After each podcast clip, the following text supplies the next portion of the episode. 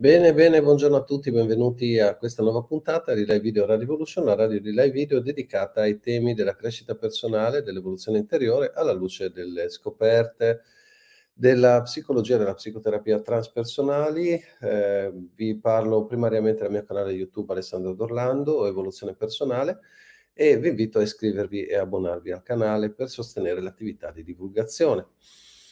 E Parliamo quindi oggi dell'importanza di ricostruire la propria storia, quanto è di fondamentale importanza eh, riuscire a mettere insieme eh, gli aspetti della propria vita eh, fin dai nostri primi istanti su questo pianeta. Quindi una cosa che facciamo nella scuola di counseling, è una scuola che si fa ed è una cosa che si fa anche nella psicoterapia, è andare a guardare la storia nei dettagli e questo può richiedere eh, diversi incontri. Alle volte eh, ci sono storie relativamente semplici, però in realtà poi si scopre che non sono mai così semplici come sembra. Quindi ricostruire la storia nella propria vita significa come stava la mamma quando ci ha avuti, quando c'è, c'è stato concepimento, come si è formata la nostra famiglia, come si sono incontrati la mamma e il papà, si amavano, non si amavano, sono scappati di casa, so, hanno approfittato uh, del, dell'incontro, que- del loro incontro per scappare dai propri genitori, dove sono andati a vivere, nella casa di lui, nella casa di lei, come erano sta- eh, stati accolti dai propri suoceri e mh, come ha accolto la famiglia questo matrimonio, come ha reagito, ha reagito in maniera positiva, negativa, hanno voluto dei figli, non volevano dei figli, il matrimonio è stato un, un matrimonio riparatore, il, come volevano dei figli maschi, dei, delle figlie femmine, e ci sono state, come è stato il concepimento il, è stato qualcosa di forzato, è stato qualcosa all'insegna dell'affetto e dell'amore.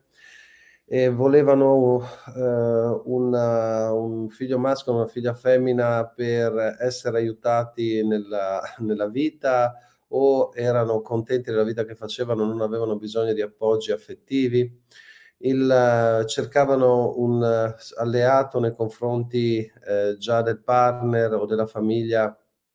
Eh, non so, la mamma cercava un alleato nei confronti del papà perché eh, non si trovava bene già all'inizio nel rapporto di coppia oppure cercava di appoggiarsi sui figli per eh, cre- cercare sostegno eh, nei confronti della, della, famiglia del papà o viceversa, era il papà che cercava sostegno nei figli per difendersi in qualche modo dalla madre oppure dalla sua, da, dalla sua moglie oppure per eh, difendersi dalla famiglia della moglie.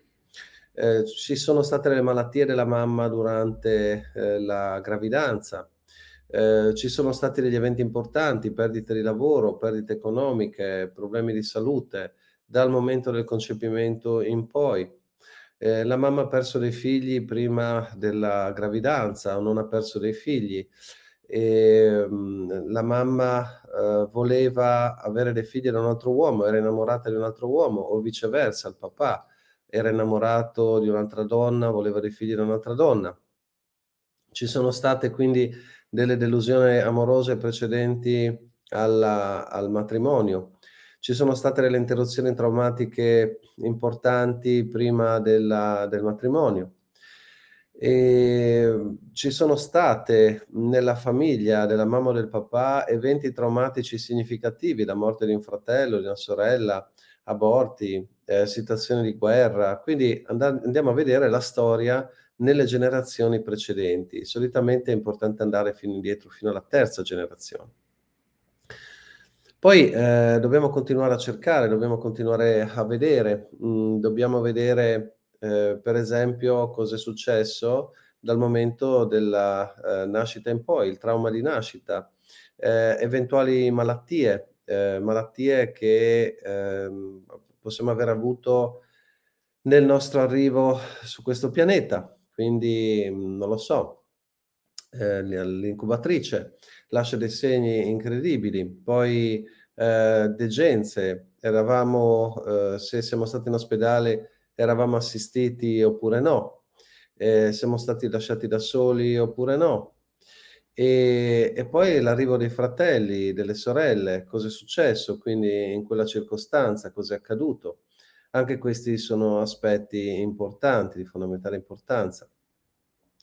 E perché tutto questo? Perché va a creare delle tracce nel nostro inconscio. Ehm, so che per esempio se, ehm, nasco in una famiglia dove c'è poco amore, questo lascia dei traumi.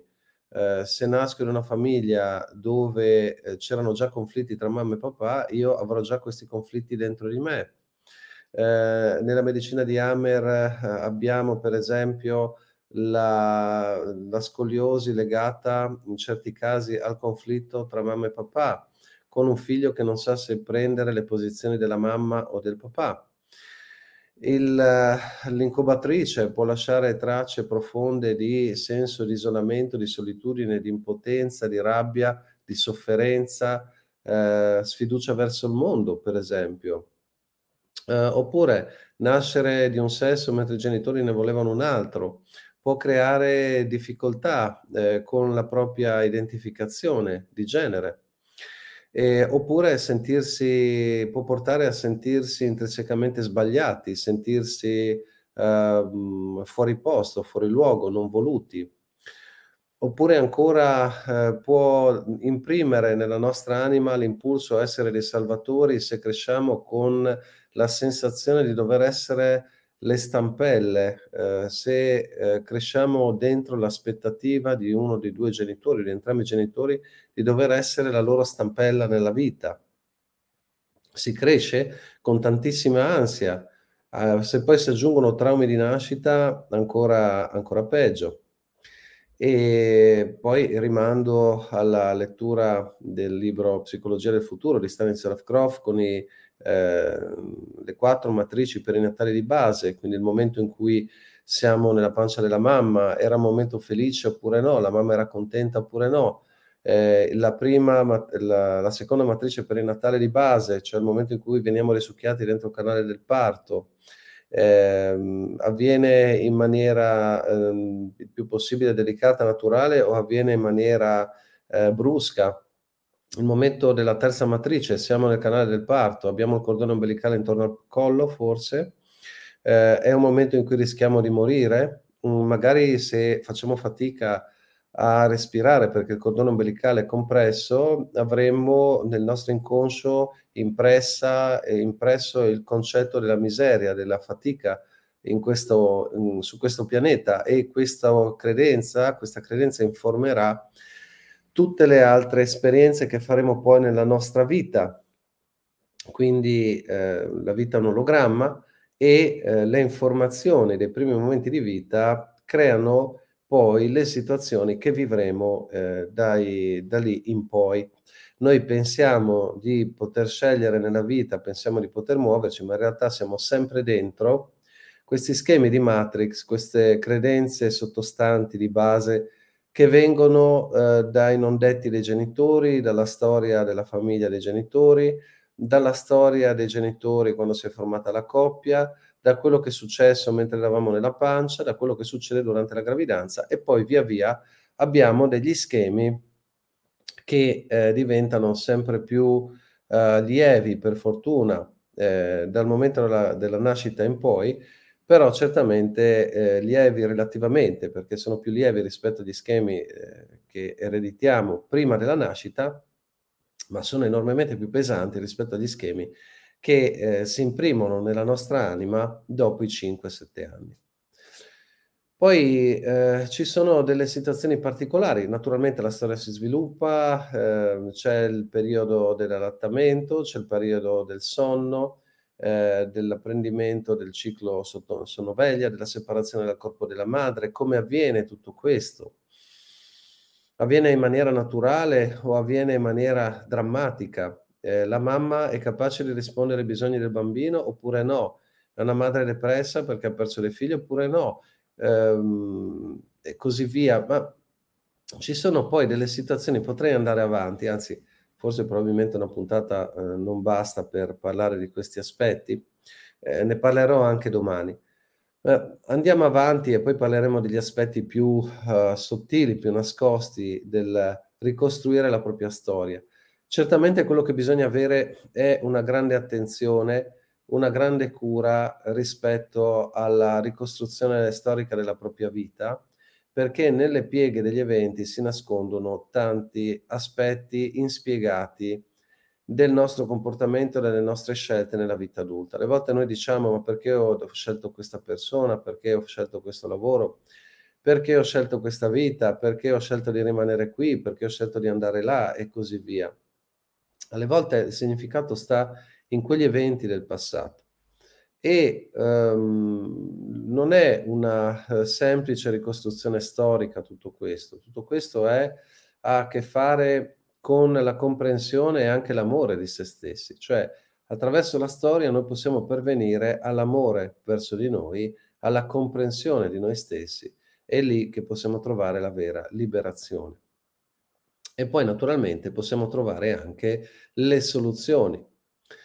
Se noi per esempio siamo i salvatori, ehm, dell'umanità e ci facciamo parassitizzare nelle relazioni, nel lavoro, ehm, perché abbiamo questo impulso a dare, solamente, ehm, guardando all'origine di questo forte impulso, al dramma vissuto della mamma o del papà, al dramma che da bambini ci ritrovavamo già sulla schiena poi magari cresciamo pure col mal di schiena, chissà che caso.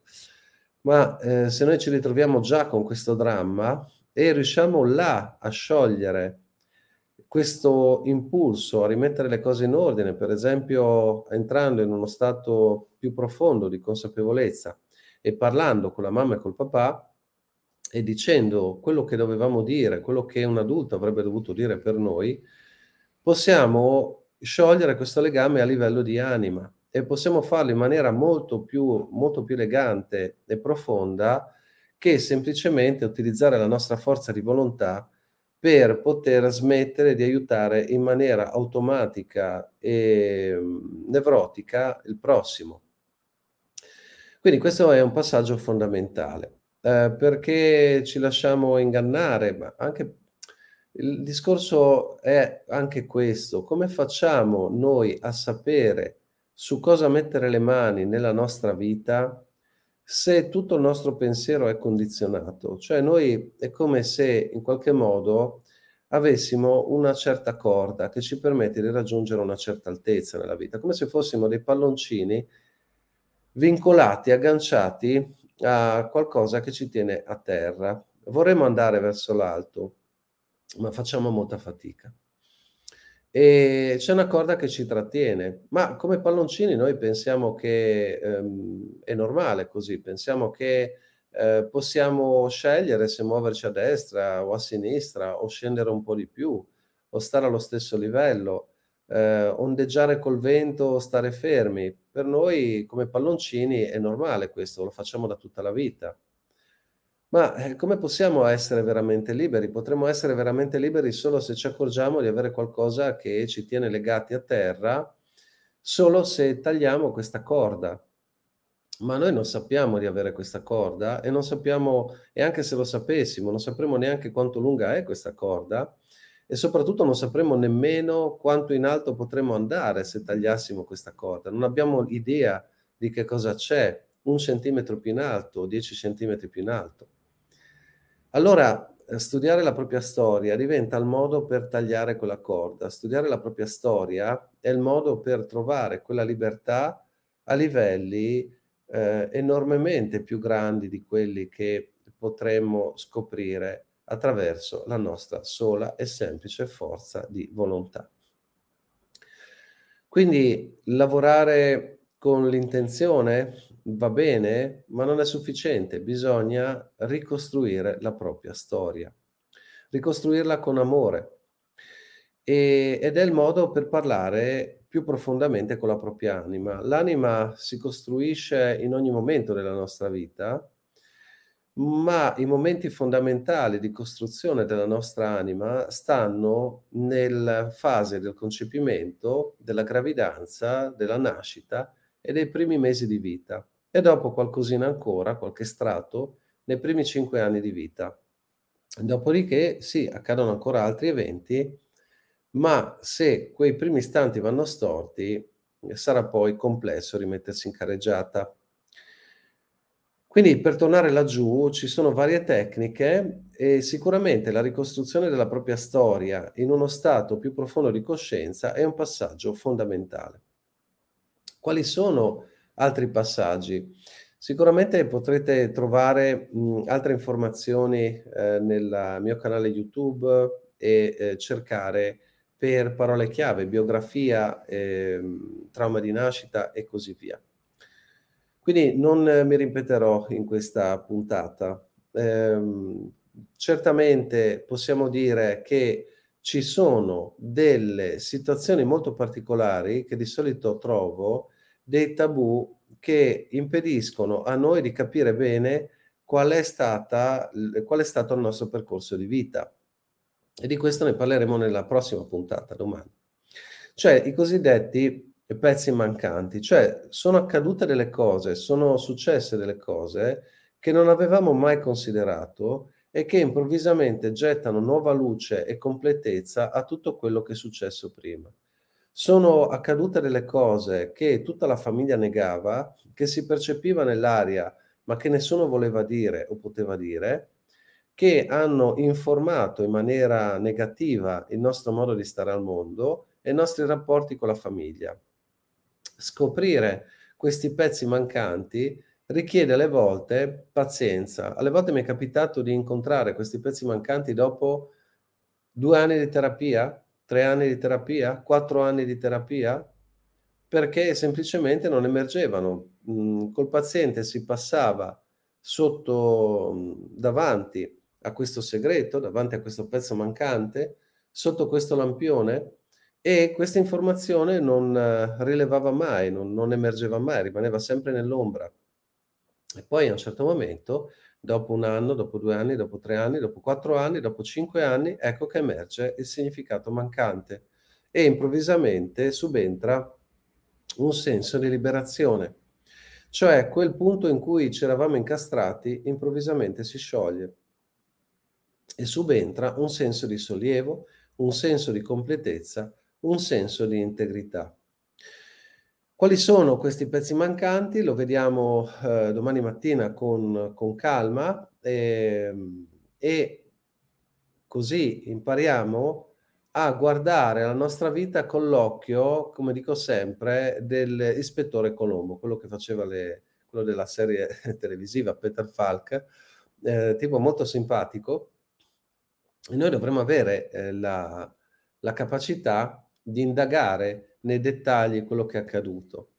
Di solito da soli non si riesce a farlo, si riesce a farlo sempre con qualcuno che ci ascolta e qualcuno con cui sentiamo di poterci confidare. Ehm, il diario è importantissimo, spesso non sufficiente. Quindi il guadagno il prezzo è tanto perché comunque ci vogliono tempo, soldi, energie, il guadagno è il sollievo che subentra dalla scoperta della verità. Vediamo quindi domani quali sono queste verità. Nel frattempo, ehm, do il buongiorno a Claudia, a Patrizia, mhmm, Elena, Carmela, Lucia. Fatemi sapere quello che ne pensate e mandate il vostro feedback. Io intanto vi saluto per questa giornata, mhmm, e grazie di avermi seguito. Iscrivetevi al canale, condividete la trasmissione, abbonatevi e ci vediamo come sempre domani mattina. Un caro saluto a tutti e a presto.